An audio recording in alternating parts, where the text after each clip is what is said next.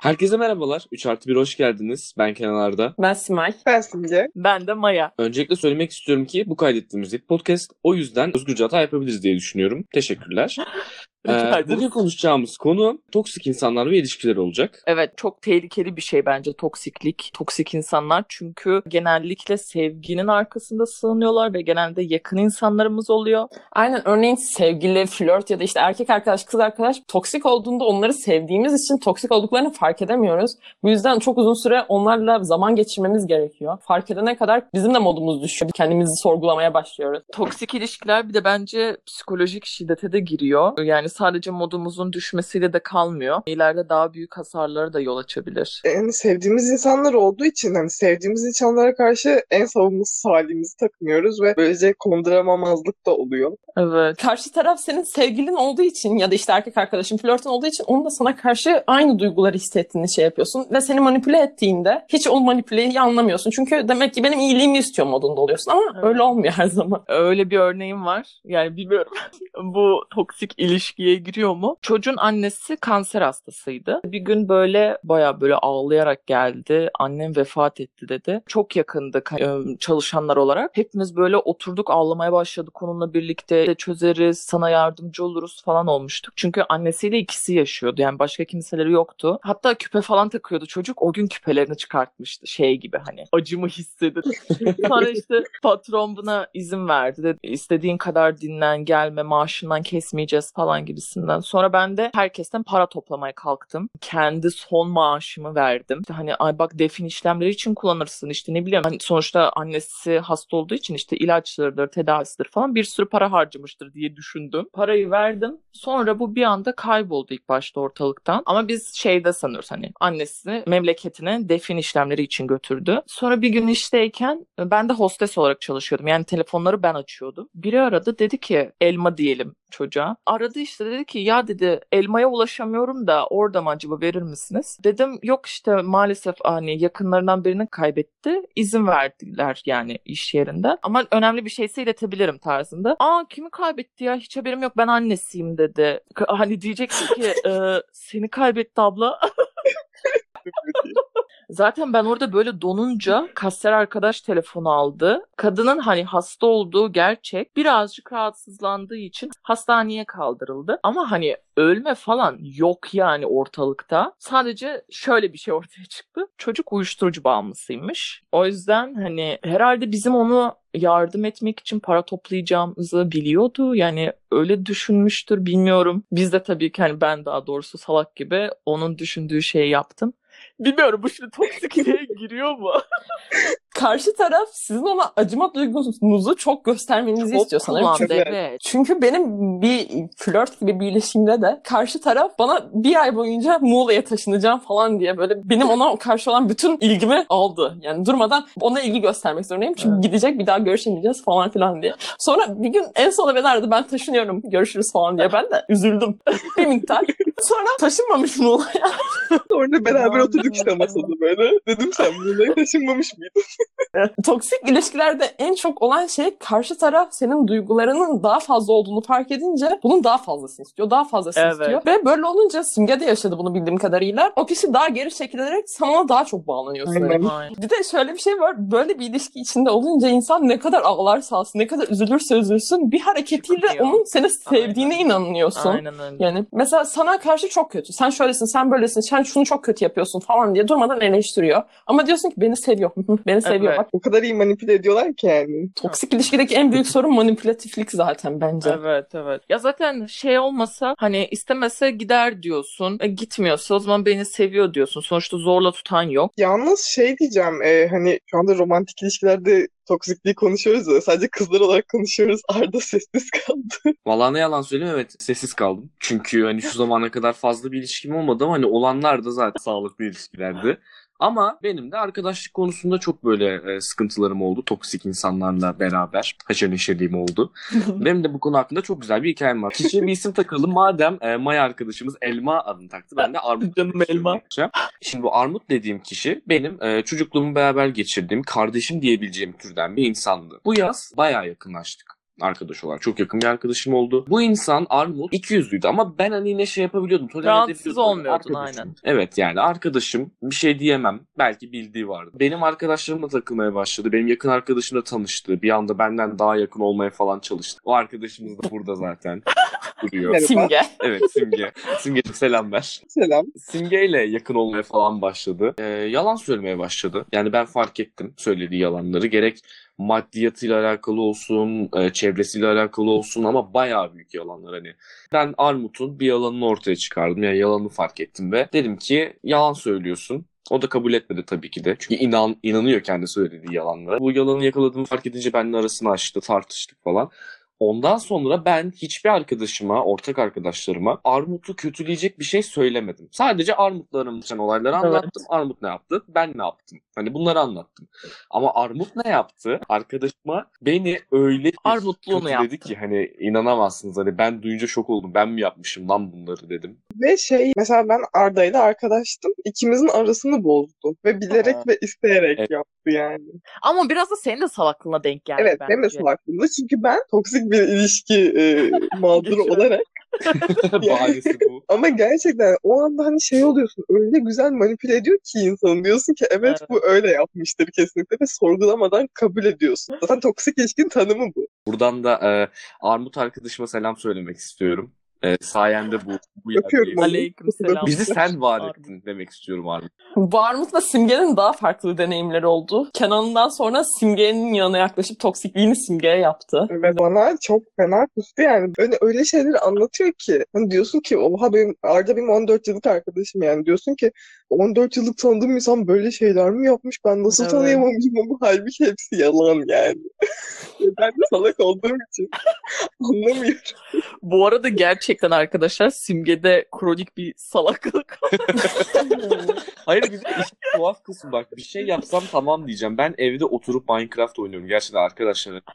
Bir şey yapmıyorum ama Arda şu İşte şey beni öyle bir doldurdu ki ben hani benimle arasında hiçbir şey olmadı Arda'nın. Sadece onlar işte kavga ettiler, tartıştılar. İşte ben hani normalde şey yap, bir tane yakın arkadaşım varsa ve araları bozulduysa bana ne? Kendi aralarında Aynen. şey yapsınlar yani. Bir şey olmuyor. Ama o benim yanımdayken öyle bir doldurdu ki beni işte şey yaptı böyle tavır koymalısın işte bir şey söyle bir şey yap lan diye doldurdu doldurdu doldurdu. Ama şöyle bir şey var. O kadar inandırmıştı ki kendini sana. Evet. 14 yıllık arkadaşın bile umurunda olmamış şu an yani o. Yapabilir miyim düşünmüşsün Ha, yapmadığı evet. şeyler. Hani yapmayacağı şeyleri bile yani profesyonel bir toksik diyebilir miyiz? kesinlikle. diyebiliriz. Senin var mı böyle bir hikayen Simay? Ee, bir tane var lise arkadaşım. Zaten lise arkadaşlıkların çoğu toksik oluyor Evet, bu arada. hepsi. Bazılarını temiz ederek. Yani çok fazla toksik insan oluyor lisede. Çok yakındık biz bu kızla. Cinsiyet versem sorun olmaz diye düşünüyorum. bu kızla çok yakındık. İsim takmak istemiyorum sadece kız diyeceğim. İsim takacak kadar değerli görmüyorum bu kişiyi. Wow. Çok belli olurdu kanka açık adresi versen daha iyi yani. Ortamımız hoş, modumuz serin diyerek devam ediyorum. evet sabah akşam Yalan Dünya izliyoruz buradan. da. Evet. Yalan Dünya ekibine ve Gülse Birsel'e selamlar. Bu kişi benim çok yakın arkadaşımdı lise boyunca. Benim kötü zamanlarım oldu. Bu kız benim her zaman yanımdaydı. Ama bundan sonra yaptığım her şeyin çok kötü olduğunu, benim çok kötü bir insan olduğumu falan diğer insanlara anlatmaya başladı. Arkadaşımızın bitme nedeni de beni kıskanması Simge'den. Simge'yle aynı şeydeydik, kurs grubundaydık ve bu kişi bizle aynı kurs grubunda değildi. O yüzden Simge'yle daha yakın olunca, yani daha yakın da değil, sadece yakın olunca ona da yakındık o süre boyunca.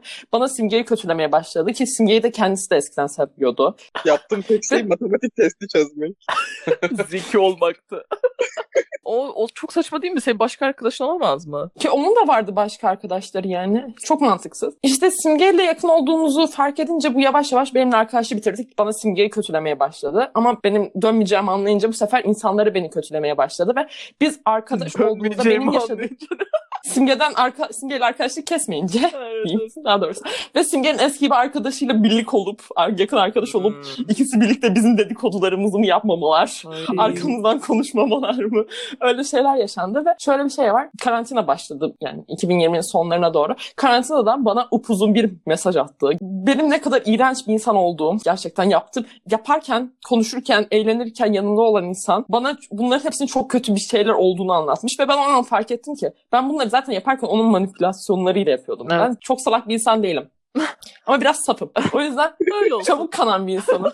Saf bir insan olduğumu kabul ediyorum. Karşı tarafta kötülük çok arayan bir insan değilim. Yeni yeni öğreniyorum böyle şeyleri. Ve bu kişinin öyle biri olduğunu o kadar yediremedim ki herkes bana söylemişti arkadaş olduğumuzda. Ama insan konduramıyor gerçekten. Aynen. O mesajı okurken fark ettim. Gerçekten ben bu kıza nasıl 3 yıl boyunca arkadaş olabilmişim diye. Kıskançlıklar, arkamdan konuşmalar o an böyle dank etti. Sözünü kesiyorum. Hani onları yaparken zaten senin yanında değil miydi? Hani neden sonradan battık? Evet. Hepsini aklında tutmuş. Böyle 3 yıl boyunca yaptığım iyi de kötü de şeyleri aklında tutmuş. 3 yıl boyunca zaten her zaman her şeyi mükemmel yapamam. Her zaman müthiş bir insan olamam. Kötü şeyler de yaptım illa ki. Hepsinde yanımdaydı. Hepsinde beni destekledi. Allah aşkına Ama- ona mı hesap vereceksin? Öyle bir şey mi var? Vermek zorundasın. Toksik ilişkilerde en kötü şey bu. Karşındaki insana hesap verme hissiyatı ya- şey Evet, yapmak, hissetmek. Evet. Kime neyin hesabını veriyor? Doğru. Anan değil, baban değil. Moduna girdim. Anam baban demişken arkadaşlıkta hani romantik ilişkilerde falan toksiklik olmaya da bilir. Hani şanslıysanız. Ama ben ailesinde toksiklik olmayanı görmedim. Özellikle baba tarafları sıkıntılı oluyor. Herkesin bir halası vardır. Tabii ben çok fena hal olurum. Gelinimi de yaşatmam. Gelin yani senin gelinin. Gelinimi de yaşatmam. Yeğenlerimi de. Çekecekleri var diyebiliriz. Evet, evet. Nasıl gördüysek öyle devam eder. Şey, Vallahi sonuçta büyük biz değil miyiz? Aynen. Aydın olmak zorunda mıyım kardeşim? Kamu spotu. Evet, evet o şekilde. ya ben şey diye düşünüyorum. Aslında hep hani şey deriz ya hani bu toksik kelimesi dilimize yeni girdi yabancılardan. Ama yıllardan beri Britney Spears'tan ne sonra. efendim? Bu espriyi gerçekten yaptın mı Simay? Tabii ki. Şimdi anladım espriyi. Özür diliyorum ilk baş duymadığım için. Evet, 2004'ten sonra e, Britney Spears Toxic'i çıkardıktan sonra geçmişimizde de aslında hani büyüklerimizden gördüğümüz hani en ufak bir laf bile olsa bu aslında toksikliğe giriyor. En basitinden niye sen kilo aldın? Niye bu kadar zayıfsın? Hani ve bunu herkes yaşamıştır. Evet. Şöyle diyebilirim ben bir erkek çocuğuyum. Anlayacağınız üzere ben bir erkeğim. Ve Evet. ban, yani nasıl diyeyim hep kadınlar üzerinden gidilir ya bu toksiklik veya bir baskı. Hani ben açıkçası şu zamana kadar hiç bana gelip de kilo almışsın denildiğini görmedim. Hani siz yaşadınız mı bilmiyorum. Hı hı. Bizim de tabii Net yaşıyor. başımıza Ben- gelen bazı toksiklikler oluyor ama tabii kadınlar kadar olmuyor. Yani mesela benim kulağımdaki bir küpe aileme bir ara çok dert olmuş. Neden bilmiyorum. Ama tek istediğim ben takmak istiyorum. Annem takmamı istiyordu. Ben de onun için taktım diyordum. O zaman da susuyorlardı. Ve eskiden şey düşünüyordum. Cevap vermemeliyim. İşte saygı, sevgi çok önemli. O benim büyüğüm. Artık öyle bir şey yok benim hayatımda. Birçok kişinin hayatında yok. Gerektiği zaman saygı çerçevesi, çerçevesi içerisinde özür dilerim. Karşımızdaki kişi kim olursa olsun cevabını vermemiz gerekiyor bence. Bir ara çok kilo almıştım mesela şey yap kilona dikkat et bak yarın bir gün çocuk doğuracaksın çok zorlanacaksın tarzında. Halbuki 20 yaşındayım bro biraz sakin olun yani falan olmuştum. Ve kendimi kötü hissediyordum çünkü zaten kilo almak istemiyordum. Almışım hani o, o yüzden hani üzgünüm. Sen de bir de çocuğunu sokma yani bana. Öyle şeyler bence yaşanıyor yani maalesef ama fikrini anlatınca bazı ailelerde anlamıyor. Yani Mesela benim baba tarafı çoğu köyde yaşıyorlar ve hani İstanbul'daki kafayla o bir köydeki kafa aynı olmuyor yani. O yüzden onları da bir taraftan anlıyorum. Evet evet haklısın diyorum Alttan geçiyorum. almıştım. Aynen. Evet evet haklısın dedikçe, alttan aldıkça onlar kendilerini daha haklı, daha doğru falan sanıyorlar. Ama aslında öyle bir şey yok. 20 yaşında kendi kararlarımı verebilecek bir insanım. Aynen. Senin bana bir şeyleri önermene ihtiyacım yok. Tabii, Tabii, tabii. ki öneri verirsin ama bana bunu eleştirerek yapamazsın. Evet evet. Mesela ben babamı aradığımda piercingimi görüyor. Diyor ki o çenendeki ne? Diyorum ki piercing. Cık, Of falan yapıyor. Bitiyor. Ha ben de okey falan yapıyorum. Anladın mı? Çünkü o ne kadar ben ona hani haklısın da desem onu alttan alsam da benim onun söylediği şeyleri sonuçta onlar benim fikirlerim değil ya. Yapmadığımı görünce o da artık bir şey demiyor anladın mı? Söylemeden de hareketlerimizle de bence bazı şeyleri belli edebiliyoruz. Bir de şey konusunda çok sıkıntı ya.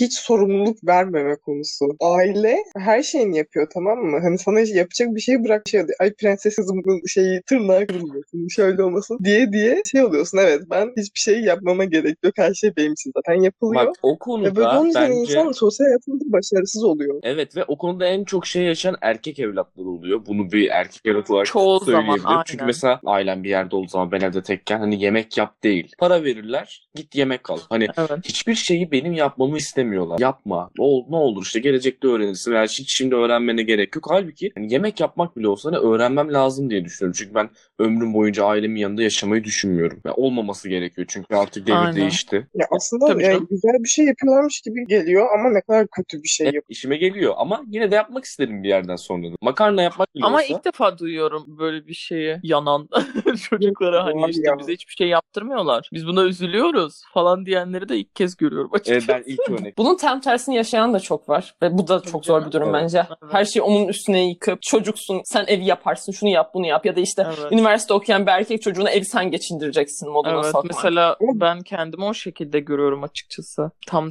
olarak. gelecek şeyi yatırımı görmek çok toksikçe çok yanlış. Evet, evet. Çocuk yapmayın o zaman. Aynen bütün bütün soy bağının herkesin geleceği senin elinde anladın mı? Hani sen bizim geleceğimizsin moduyla takılmak Türkiye da çok. Türkiye'yi sen kurtaracaksın. Aynen aynen. O da çok büyük bir sorumluluk gerçekten. Ama bir şey diyeceğim hani benim dediğime göre senin dediğin daha iyi bence. Çünkü en azından bir sorumluluk bilincinde oluyorsun. Yani bir birey olarak. Bence böyle bir konuda şöyle bir şey var. İnsan kendinde çok büyük bir baskı hissedebilir. Yapamayacağı Aynen. şeyler onun üstüne yüklenince mesela ben yemek yapamıyorum genel olarak. Yemek yap yapamıyorum değil. Yemek yapmayı sevmiyorum. Ama bana birisi durmadan yemek yap, yemek yap, yemek yap diye baskı uygulasa ben mutfağın ortasında oturup ağlarım ki yapmadığım şey değil gerçekten. Düşünürler. Bu arada gerçekten ağlar. ağlarım. Tanık oldum. Yani o da çok bir insan bir insan bir işi yapamayacaksa, yapamayacağını biliyorsa kendini, bunda kapasitesi olmadığını biliyorsa ve karşı taraf aile büyükleri durmadan bunu ona yüklemeye çalışıyorsa çok büyük bir baskı. Evet sürekli bir şeyleri bize dayatıyorlar ama en büyük bence toksikliği biz kendi kendimize yapıyoruz. Tabii ki grubumuzun e, baş erkeği olarak. Baş erkek de tek erkek. Kenan Arda kendine ne gibi bir toksikler yapıyorsun? Hani bir kompleks olabilir ya da ne bileyim kendine çok ağır sözler ediyor musun herhangi Yani genelde konuda? aynaya geçip kendime sövmüyorum. Yani boyu fazla uzun bir erkek değilim ve bu benim için bir dezavantaj gibi. Ya da ne bileyim ben mesela dişlerimden hoşlanmıyorum. Doğuştan ayrık oldukları için hani hoşuma gitmiyor. Kilo konusunda benim çok bir sıkıntım olmuştu. Ben biraz balık etli bir insandım geçen seneye kadar. Ama böyle Instagram'da sürekli güzel kızlar görüyorum tamam mı? Hepsi de böyle zayıf zayıf. Hani sonra kendime Evet. bakıyorum diyorum neden öyle değilim. Kendimi aç Ya. bıraktığım zamanlar oldu. Uzun bir süre böyle yemek yemeyi falan reddediyordum. Evet. Normalde bir insanın hani günde 2000 kalori falan alması lazım. Ben 500 kalori falan besleniyordum. en Evet, sonunda evet. verdim ama şu an zayıfım ama yine de memnun değilim. Arkadaşlar Simge dünya güzeli bir kız. Gerçekten. Ve hala biz hepimiz hani Simge kendini beğenmediği zaman şok oluyoruz ama işte insanın kendine yaptığı o işkencenin hiçbir anlamı Evet. olmuyor. Ve Simge diyetetik okuyana kadar bunun yanlış olduğunu farkında değildi. Evet. O- Ben hiçbir şey yemiyordum yani. Aç bırakıyordum. Şu anki medyada hani kadınların üzerine yapılan hani güzellik algısı yüzünden insanlar kendilerine işkence yapıyorlar. Benim yaptığım gibi. Evet. Siz yapmayın. Sağ ol kanka. Sen kendi yapmaya devam et ama tamam mı? Benim kendime yaptığım toksiklik genelde duygusal şeyler oluyor. Çünkü çevremdeki herkes bana hep çok duygusal olduğumu söyledi. Her konuda kabul ediyorum aslında duygusal olduğumu. Çok çabuk sinirlenen bir insanım. Çok çabuk ağlayan ya da çok çabuk mutlu olan bir insanım. Birazcık da safım. Kendi nasıl Ama- gömdü yalnız. Çok çabuk duygusallaştığımı ben de farkındayım. Ama bu benim genel olarak günlük hayatımı etkilemiyordu. Ki bana bu insanlar çok fazla bunu baskılayana kadar. Durmadan Simay buna gülünür mü? Simay buna ağlanır mı? Simay buna sinirlenir mi? gibi davrandıklarında ben de kendi kendimi çok kısıtlamaya başladım ve bir şey üzüldüğümde 2-3 kere düşünüyorum. Buna üzülmem gerekiyor mu acaba falan diye. Ve artık üzülmem gereken şeylere de bazen üzülmüyorum. Eskiden oturup ağlayacağım şeyler şu an çok umursamaz geliyor ki bu beni mutlu etmiyor. Başta "Ay ne güzel falan diyordum ama öyle değil. Ben mutluydum o şekilde. Ben duygusal duygularımı gösterirken mutluydum. Evet. Şimdi duygularımı kısıtlarken mutlu değildim. Ay ne kadar zor bir şey aslında yani duygularını yaşarken sorgulamak. Yani bir şeye mutlu oluyorum. Buna mutlu olmam Evet, gerekiyor mu acaba evet. diye düşünüyorum. Ya da ya hala tabii ki çok çabuk sinirlenen bir insanım. Hala onu çok dinleyemedim ama bunu sorgulamak üzücü oluyor. Evet. Çünkü elimde olan bir şey değil duygularım. Kendi kendine oluyor ve bunu düşünmek çok zor oluyor. Evet. Yani sonuç olarak arkadaşlar tabii ki en önemlisi kendini sevmek. Çünkü kendimizi sevmediğimiz zaman hayatımıza sürekli bu tarz toksik insanlar girmeye devam edecek ve hayatımızı çöpe dönüştürecekler maalesef ki. Kendi değerimizi bilelim. Dünyayla kendimizle barışık olalım. O zaman bence her şey çok güzel olacak. İnsan kendini değersiz gördüğünde karşı tarafa daha da bağlanıyor. Çünkü seni değerli gördüğünü hissediyorsun. Evet. O yüzden onun toksikliklerine daha çok katlanıyorsun ya da inanıyorsun. Önce kendinizden emin olun. Kendinizi sevin. Güzel konuşmamızı ve podcastimizi dinlediğiniz için çok teşekkür ediyoruz. Bolca hatamız olacak. Ee, o zaman 3 artı 1'in bir sonraki bölümünde görüşmek üzere deyip kapatıyor muyuz? Bye bye. Kapatıyoruz. Ben Esen kalın.